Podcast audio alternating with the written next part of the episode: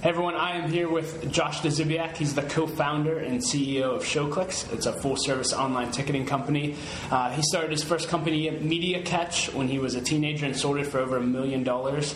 And recently, he was named one of Inc. magazine's 30 and under 30 under 30 America's coolest young entrepreneurs. And so, I'm real excited. I hope that uh, this interview add value to you and inspire you, uh, whether you're a young leader, a young entrepreneur, uh, or wherever you are in life. And so, thanks, Josh, for being open to doing this. And uh, tell us a little bit about yourself. You know what ShowClix is and anything else. Thank you, Bubba. Um, yeah, so ShowClix is a, a full service ticketing company. Uh, what that means is we partner, we build software and partner with venues, promoters, nightclubs, pretty much anybody that could host an event, and they leverage our software to sell tickets online, over the phone, and then we have a box office uh, solution as well. So, to put it simply, we're a primary ticketing company and we, we sell tickets. Uh, but at the end of the day, we're really a, a, software technology piece that operates as a as a service. Yeah. So, yeah. What about you? Tell us a little bit about yourself. Uh, so I. Um, I'm now 24. I started, yeah, I started my first business when I was 14. Um, started really kind of as a web or graphic designer, and then um, uh, this was during the time where you know not everybody had a website. Businesses were kind of you know the, the, new trend was to get online and to have your, your presence online and so i was young and i started um, started my own personal blog online and kind of got into designing personal websites and that quickly turned into people, you know, offering me a little bit of a dollar to, to build them a company website. Yeah. And then that, um, the more I got into that, the more I started selling that that service of mine of designing corporate or company websites, and that kind of snowballed for me and um, and I, I, learned of the need of a of a web hosting solution from doing that because every every website I was designing, I was kind of setting the hosting business somewhere else, and I said, you know, I could I could probably host these these uh, websites myself, and and there I saw like a reoccurring revenue opportunity. So, so I got. And you were 14. I was 14. Yeah. So uh, obviously they don't teach a class on this in no. middle school. So how did you right. how did you learn all this? Um, a lot of it was. Um, at the time it was Yahoo. I'd say Google today, but I just search Yahoo. You know, how do I do this? I'd read forums about how other people did it.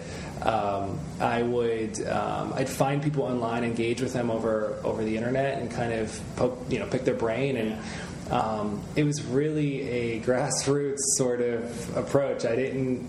I maybe read a couple books on yeah. it, but it really wasn't like I, you know, did anything formal. I just kind of went through it as I did, you know. So did like the businesses or your clients know that you were a 14 year old kid in their parents' house? Yeah. yeah, that was actually a big challenge of mine early on. Was you know being young and people giving me any sort of business of theirs or money of theirs, and you know there was that trust factor with you know young kid and um, but I think after I kind of got over a couple of the um, the first, I completed some of the first projects. It was, you know, I had a reputation at that point, and you know, kind of leveraged that to keep going. But it was it was something that was very uh, very known and um, could you know present its challenges sometimes. But I always try to figure out a way around the age problem. Yeah, well, it yeah. seems like you've done a pretty good job of that. So. Yeah.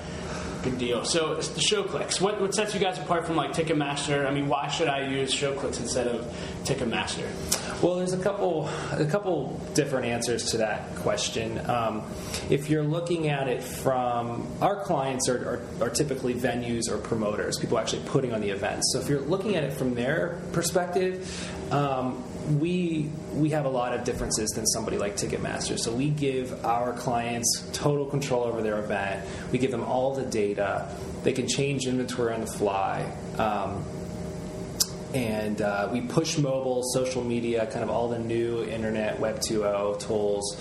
Um, and uh, if you're looking at it from a ticket buyer's perspective, I mean, naturally, lower service fees. Everything's all the tickets are always delivered instantly, whether it's to your email or mobile phone. Um, so it's kind of dual sided like that. But I mean, there's there's a lot of different kind of things that we do than um, maybe your traditional you know ticketing provider. Yeah. So. so, where did where did you and your partner get the vision for this? I mean, you just sitting around at a coffee shop one day and said, "Hey, it'd be really cool to to do this ticket thing." Um, actually, I so when I sold Mediacatch, I started, you know, obviously came into a little bit of capital and started investing it in different ideas that I had. The original idea um, was uh, really born out of boredom, uh, where I was at home uh, at, at, my apartment at the time with my roommate, and we were talking about you know what we wanted to do on a Friday night. And we were like, okay, well, is there a website that lists upcoming events? And um, from what we could find, there really was no destination site. So there was, you know, if you talked about search, there was Yahoo and Google, and if you talked about social media at the time, it was you know MySpace. Now it's Facebook, but books, Amazon. But when you talked about events, there was never really a destination site where you can go and find everything that's happening around you. Um, so that was really the idea. You know, I wanted to build a, a website that was more a portal the, uh, for event goers, and then um, I was going to have like a light ticketing component that would be the um, the revenue model for the business, and that obviously eventually became the the business itself, which was ticketing, and uh, over time. But it, the genesis was really to be a you know to be an event destination site. Yeah.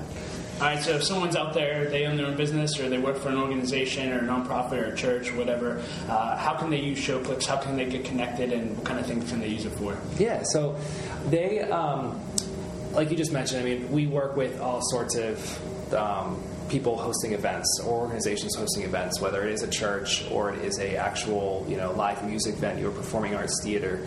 Um, basically, they would they can engage with us, use our software um, to put their tickets available online, so so ticket buyers can go you know to their website, link off to ShowClix to buy tickets. Uh, we automate the whole process. We deliver the tickets obviously via printed home or to mobile. Um, and then uh, for for the person selling the tickets, I mean, we provide all the data, all the marketing capabilities, all the reporting, etc. So it's kind of like a, a full suite of you know ticketing meets reporting and analytics and customer data. Um, you can kind of offshore all of that, or offload, I should say, all of that onto to us, and we take care of it for you. Cool. Awesome. Well, I, I, came in here. Actually, read when I was you know researching for this that ShowClix was voted one of the greatest places to work for uh, by Pittsburgh Magazine, and I think I know why. As soon as I walked in, just the culture of this place, uh, you guys aren't here to see this, but um, there's pool tables. There's a cereal wall, which I'm so jealous of. There's coffee makers, an endless supply of coffee. So I'm in paradise. There's pool tables. Uh, there's no cubicles. And then I just saw for the first time in, in, probably history a standing desk. And so there are people working standing up. So uh, you've created quite a culture here. Can you talk a little bit about the culture that is here and how you created it and what makes it so great? Yeah, uh, I appreciate that, by the way. To me, culture, the team here is, is really is everything. Um, I know it's you know it's fun to sell tickets, but it's even more fun to be around really great people and in a great environment. So. Um, yeah, I mean, we. I, I think the biggest thing is is it's in the people you hire and the kind of the fundamentals that you you put in place early on. For us, it was hiring people that were super creative. Um, that were easy to engage with, that were not afraid to share their ideas, um, and that brought something kind of quirky or odd to the table, to be honest. I don't like plain Janes. Um, and I think we built this company on people that kind of have a, a little edge to them in some capacity, and um, that makes it all interesting. And it makes it, you know, when you're at a roundtable discussing a project, it makes it fun, and it ultimately creates a better product in the end. Um, so yeah, and then in terms of like the actual environment, I mean, as you mentioned, uh, we don't believe in very many walls, uh, so we, we want to create an open environment. Uh, so naturally, you shouldn't have very many walls to do that. Um, put fun things in, like some. Uh, we built a cinema and a cafe and oh yeah, pool table. the cinema is the most yeah. ridiculous thing I've ever seen.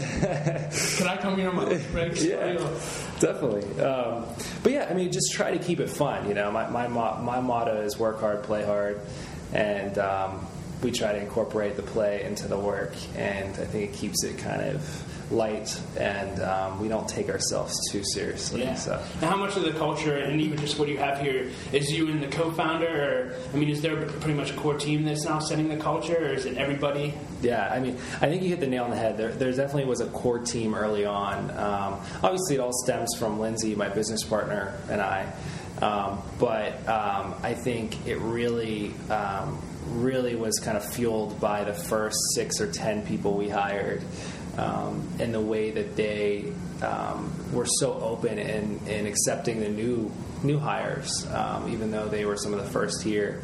Um, so everybody has just been kind of welcoming everybody with arms wide open to the team, and uh, like I said, everybody kind of brings something different, so it, it keeps it really interesting. Yeah.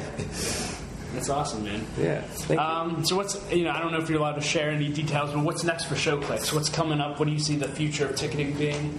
Yeah. Anything you can share that? Yeah, um, I mean, I, I personally believe everything, and this is not just ticketing, but I think everything is really going to the mobile device. Um, I see people using it for everything from gaming to, to banking um, to shopping. More and more traffic to our website is done on a mobile device. I'm sure that's shared across every e commerce website.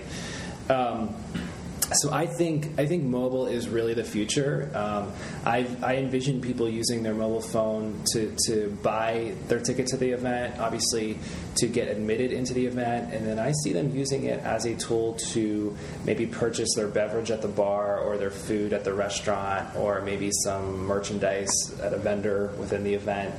Um, and then being able to kind of engage with the event while it's going on or other people at the event um, through the mobile device. So, so we're very much into this kind of social media meets mobile Yeah. meets ticketing. Um, so if that kind of gives you any idea of where our mind's at for the future, Yeah, um, love it. That's kind of where we're, we're trying to head. Um, and really, uh, it, it's an it's it is a vision, it's, it is an idea, but really that that's naturally where it's heading. I mean, that's that's where people, like I said, our we're not forcing it. People are just getting on their phones to, to do everything now. So we're seeing that's where it's going, and you know, hopefully we'll be the leaders to take it there. Yeah. Great. So I, I love leadership. I love studying great leaders, and uh, obviously, I'm sure you've learned a great deal. Can you give us maybe one or two things you've learned about leadership as far as leading in an organization Yeah. and being the top dog? I mean, that's a big deal. Uh, yeah, I think I think the most important thing. Uh, it's so cliche, but to lead as an example uh, is is it's said over and over again, but um, it's very very critical in any sort of leadership position that you're not afraid to. It's still like I still answer the customer care phones whenever the, the phone lines get backed up. I did it a couple weeks ago. Stayed after work because they were busy. The phone lines were, you know, I was taking calls. I'm not afraid to get down there and, and kind of get into the weeds and, and fix little problems. And, and ultimately, that that really, and naturally, I'm not afraid to do that because I mean, this is my baby. But also, I think it sends the right message that you know, no job is too small here. Everything's very important.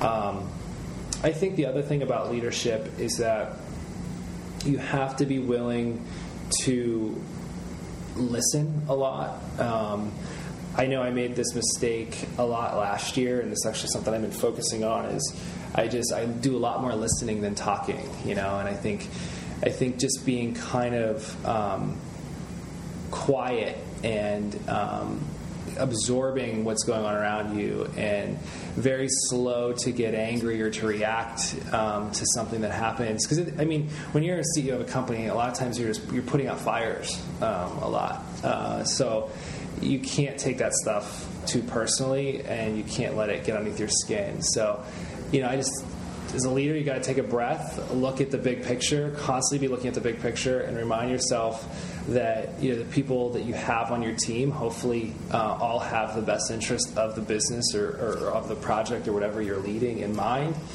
and um, you know just stay patient with it. Um, that's uh, something I know I've learned recently is, is patience and Yeah. just listening. So That's good. Yeah. And so from from there, uh, talking about teamwork. So I, we were talking before, and I thought it was interesting that you said some of the people that you worked with were friends that you had before. And uh, I've heard a lot of leaders say, you know, never hire your friends because Yeah. it can go downhill real fast. So can Yeah. you talk about a little bit how you built your team, what you've learned about teamwork, and even hiring the right people?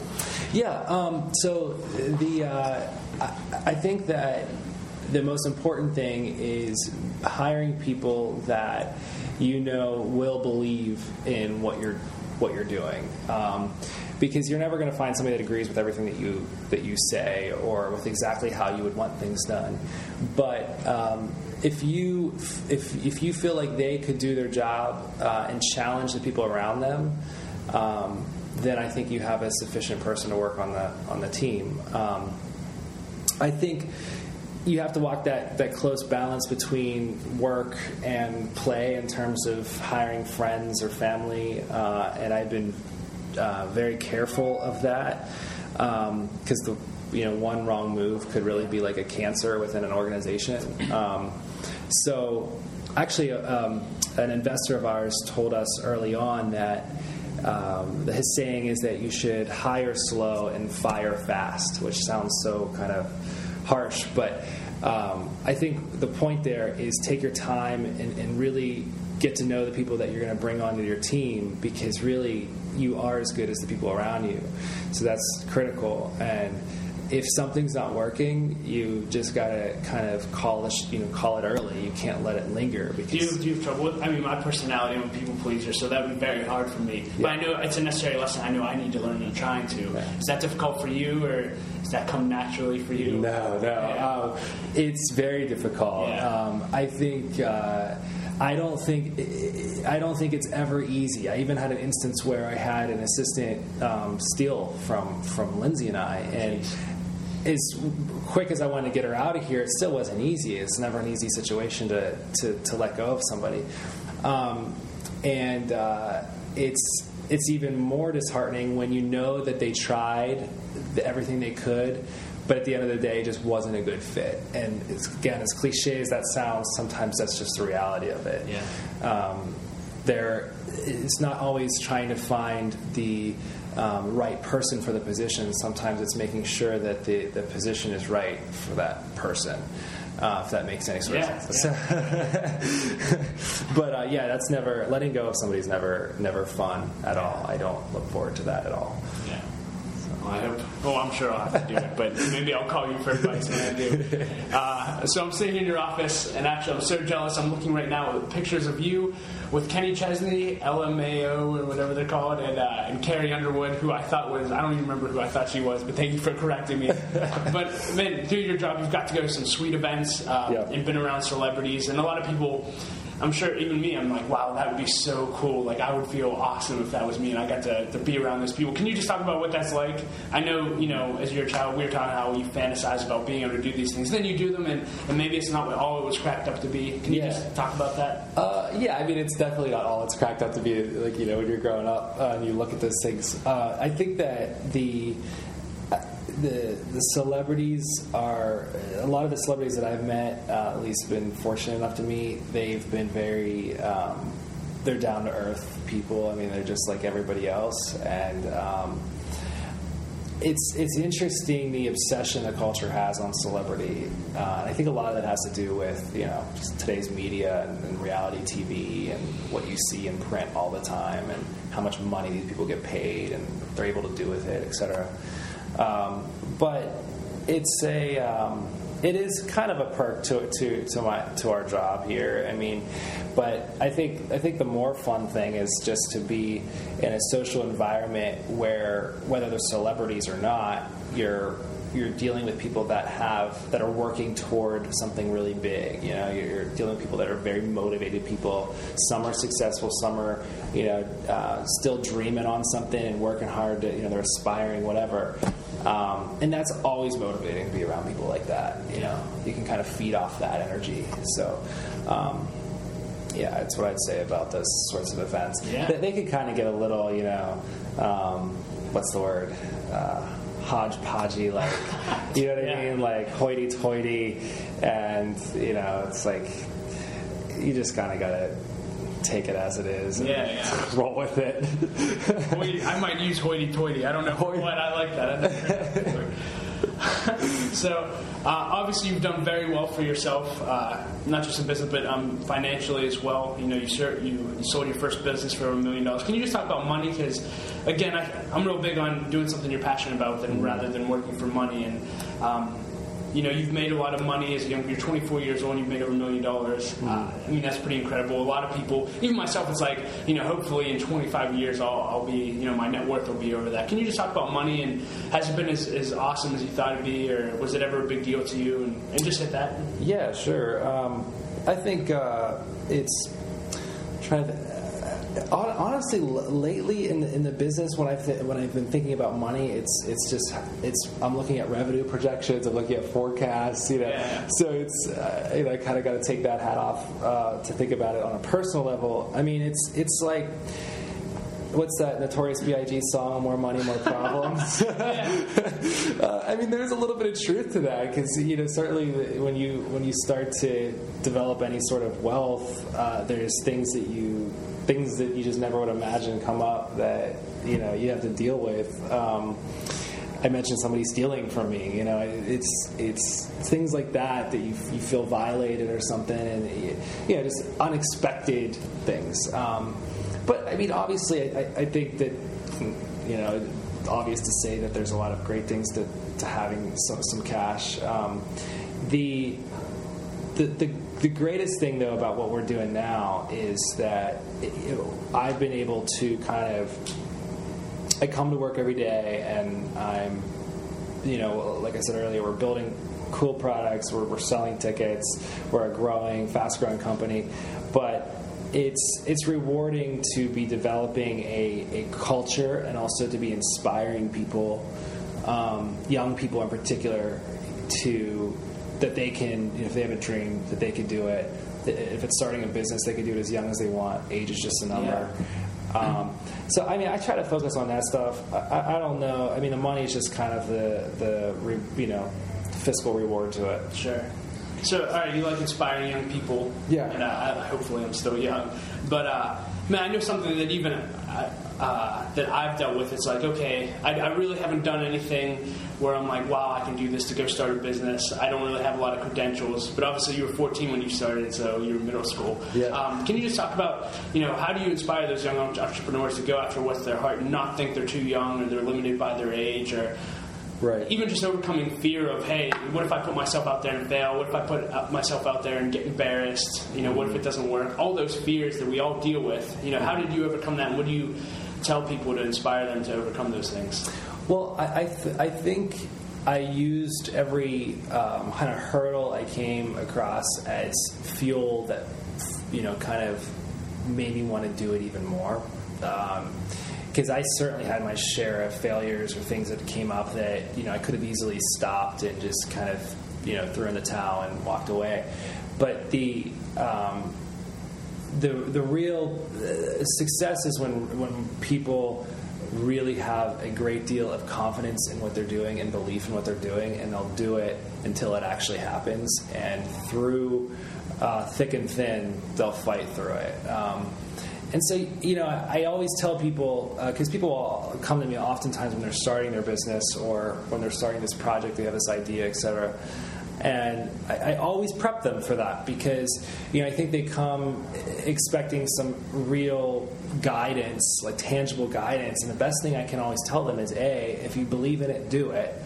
And don't give up. And again, it's just simple, simple practices like that. Um, but also, I think one thing I've learned actually from we were talking about Steve Jobs earlier. Yeah. Uh, he gave a, a, a speech, I think it was at Stanford. Yeah. And in his speech, he talked about how you're only able to really connect the dots uh, when you when you look back at things. And what, what he meant by that is that you know it's essentially everything happens for a reason. But I like the way he said it better because sometimes you you go through things and you don't understand why this is happening, uh, why it won't work like this, and then you realize that I know myself. I was just thinking about the other day, like you know, we had something kind of come to fruition finally after trying so hard, and I realized, like, man, like if it would have happened the first time, I would have never been prepared because now I know what it really takes. Yeah. So you got to when things happen, you got to realize, okay, this maybe this is more this is more a learning experience, or maybe this is going to turn into something else that's taking you on a, a kind of a detour, but for a reason. yeah Um, so you know, just keeping those basic pr- principles of you know, work hard to the thick and thin, don't give up, and then um, you know, when something bad happens, remind yourself that maybe it's happening for a really good reason, Yeah. and it'll show itself later. All right. Uh, last question, or last few questions, but the young person, okay, they have an idea in their heart, they have something that, hey, what if I started this? I think it'd be great. What, what would your first piece of advice? Hey, where should they start? Uh, I think that the best thing to do is to um, first really dwell on your your idea um, and understand what's in, what's involved, or at least what you can kind of face value, figure out what's involved. But then to surround yourself with people that um, can help you either have done what you're wanting to do before or have done something similar. Basically, that you can pick their brain um, and they can almost act as a mentor for you because nobody can do anything alone. Um, you, you really need um, to, to have a support group there. And, and you don't have to have it naturally, you can go out and find it. Most of the time, you have to actually go out and find it. Pick up the phone, start calling people. Um, you know, walk into businesses where it's something, you know, it's basically in the line of what you're wanting to do, and sit down with people there at the business and just, you know, kind of absorb as much as you can. Um, I think that's the best place to start um, because you can you can learn of, of what a lot of what not to do or what to avoid from other people, Yeah. especially early on. Cool. And uh, you mentioned Steve Jobs earlier, and I'm assuming he's a hero of yours. Uh, just can you just name a few of your heroes, maybe people that you look up to that inspired you to be where you are? Yeah, definitely. I mean, I think that um, you, you already mentioned Steve Jobs, uh, mainly because he was a he, he was a product visionary, and I, I share a similar sort of um, view on business as well, in terms of it. You know, me being very much focused on the product side of things. Um, I've always I've always been fascinated with Oprah Winfrey. Nice. Um, everybody that knows me well knows that. Yeah. Um, I think that her story, um, pr- you know, growing up in poverty, the circumstances. Um, heck, I mean, she was a black woman from the South. Yeah. Um, and I think things were really, the odds were stacked against her, and just what she overcame to become who she is now, and then what she's used.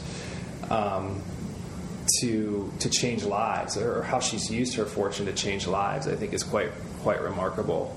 Um, I think she's one of the few mainstream celebrities that that I really have a great deal of respect for. Um, I'd love to meet her someday. Yeah. Uh, and then finally, I mean, I, I definitely would have to like mention my my father because he um, he instilled like a great deal of a, a great work ethic in myself. Um, he was always such a hard worker growing up. I don't think I realized it until maybe like two years Yeah. two years ago. Yeah. You know, like when I growing up, I thought he was crazy. Like, why, is, why does he work so hard? Yeah. Why, why does he care about the pattern of the way the grass is cut in the yard? Yeah. Um, but really, what it came down to is he took pride in those things, and um, I just started realizing that. I thought, wow, like.